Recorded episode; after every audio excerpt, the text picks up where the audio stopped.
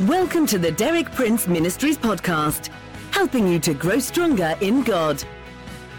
For more than six decades, best-selling author and Bible teacher Derek Prince has been a source of inspiration for millions of believers around the world. You too can benefit from his compelling biblical insights. And now, Derek Prince.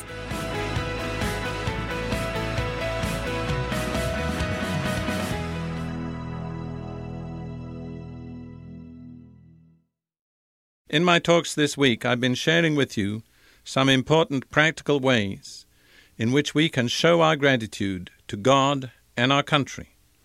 I've spoken specifically about two ways. First, by praying for our nation and its government, which is an obligation the Scripture places upon all of us as believers. And secondly, by acting as salt. I quoted the words of Jesus You are the salt of the earth.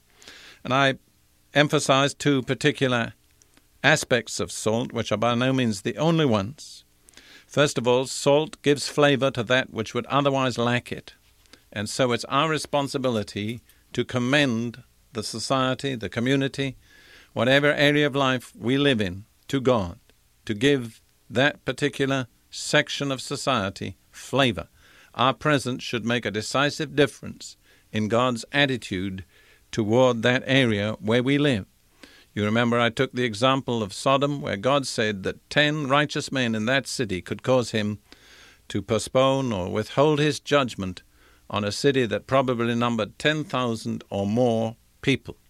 So one, in a sense, can withhold judgment from 10,000. That's acting as salt. Secondly, I pointed out that salt restrains corruption. I pointed out that corruption is at work in our society. We cannot change that fact. But by acting as salt, we can restrain it, we can hold it back until all the purposes of God's mercy have been worked out.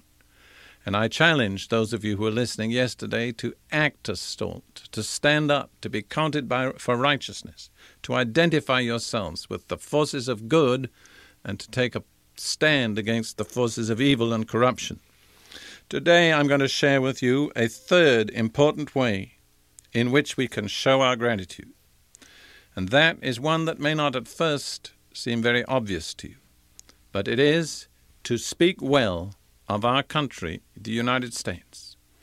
As I've given you to understand in my talks, I am not an American by birth. I'm an American by choice. I chose American citizenship. I was brought up in Europe. And I have to say this from my experience in Europe, both in England and in the countries of the continent of Europe, that I do not know of any European country whose citizens are regularly so critical and so negative in their comments and their talk about their political leaders as the people of America normally are. I cannot think of another nation where people would regularly permit themselves to speak with the lack of respect and the cynicism for their political leaders, which is almost fashionable in some circles in the United States. And yet, this is totally illogical. Why? Because Americans have the privilege of electing their own leaders. So when we criticize the leaders we've elected, what are we doing? We're criticizing our own choice. The finger we point at our leaders is really a finger pointed at us. I want to tell you that persistent negative talk has a powerful negative effect on our whole nation.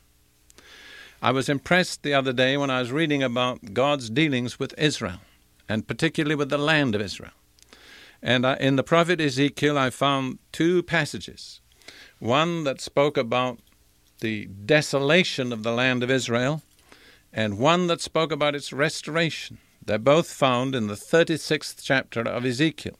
And what impressed me was this that the desolation was associated with negative talk about the land. Contrariwise, the restoration was associated with positive talk about the land, and I saw that these two go together. Negative talk brings desolation, positive talk brings restoration, and conversely, that restoration will be uh, manifested in a positive way of talking. Let's here are the scriptures. Ezekiel 36 3, the Lord is speaking to the land and the mountains of Israel. And he says, You became the object of people's malicious talk and slander, and the result, desolation. Then later on in the chapter, in verse 15, he promises restoration. And this is what he says No longer will I make you hear the taunts of the nations, and no longer will you suffer the scorn of the peoples.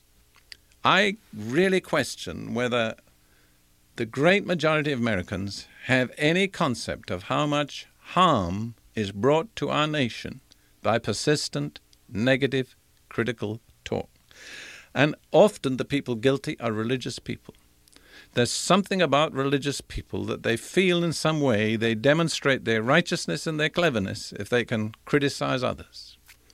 I want to tell you that's completely incorrect. You are not demonstrating your righteousness nor your cleverness. You're demonstrating the fact that you're a very negative person. And really, you need to change. Let me point out to you three results of negative talk commonly experienced in a nation. First of all, negative talk lays a heavy burden on political leaders and such people as law enforcement agents. In fact, in this nation today, some of the law enforcement agents are just about ready to give up because of the totally cynical, negative attitude of the people they're supposed to be helping and protecting. Secondly, negative talk creates a general atmosphere of pessimism and this has a measurable negative effect on the whole economy. You speak enough against America, especially overseas, as an American. You criticize your own nation, and down goes the value of the dollar. That's cause and effect. You can probably break the value of the dollar. If enough people talk against America long enough, the result will be an economic crisis. Thirdly, negative talk promotes bitterness, jealousy, and rivalry amongst different sections of the people. The more we criticize, the more critical we become. We turn against one another, we criticize one another, we don't like the color of other people's skins, we don't like their racial or their religious background, we don't like their culture, their style of life.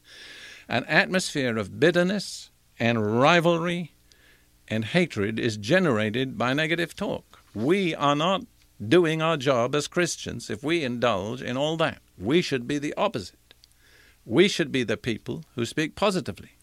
We should be the people not who are part of the problem, but who are part of the solution.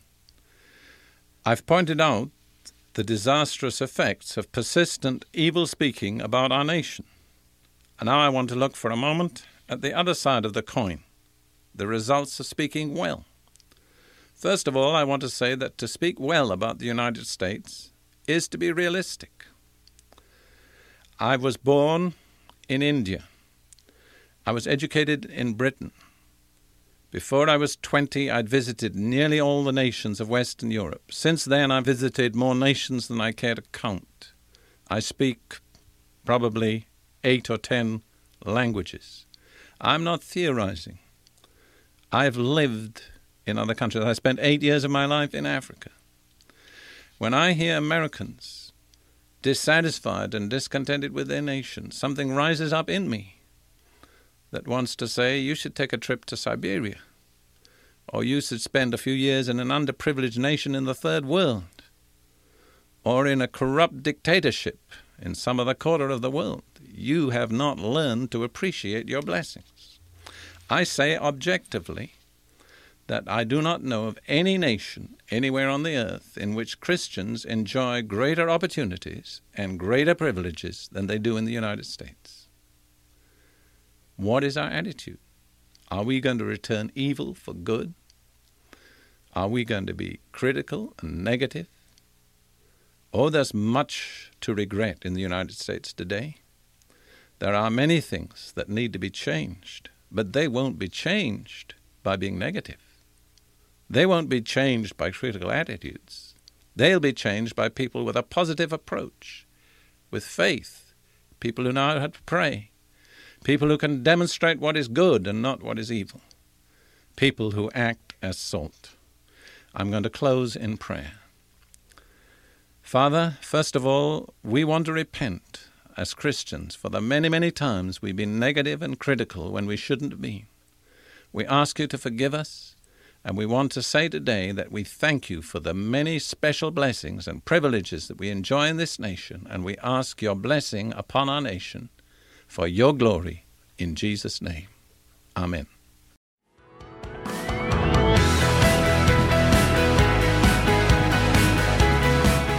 Thank you for listening. For more inspiring teaching, visit our website at dpmuk.org forward slash podcast. And like our page at facebook.com forward slash dpmuk to join our online community. Derek Prince, teaching you can trust.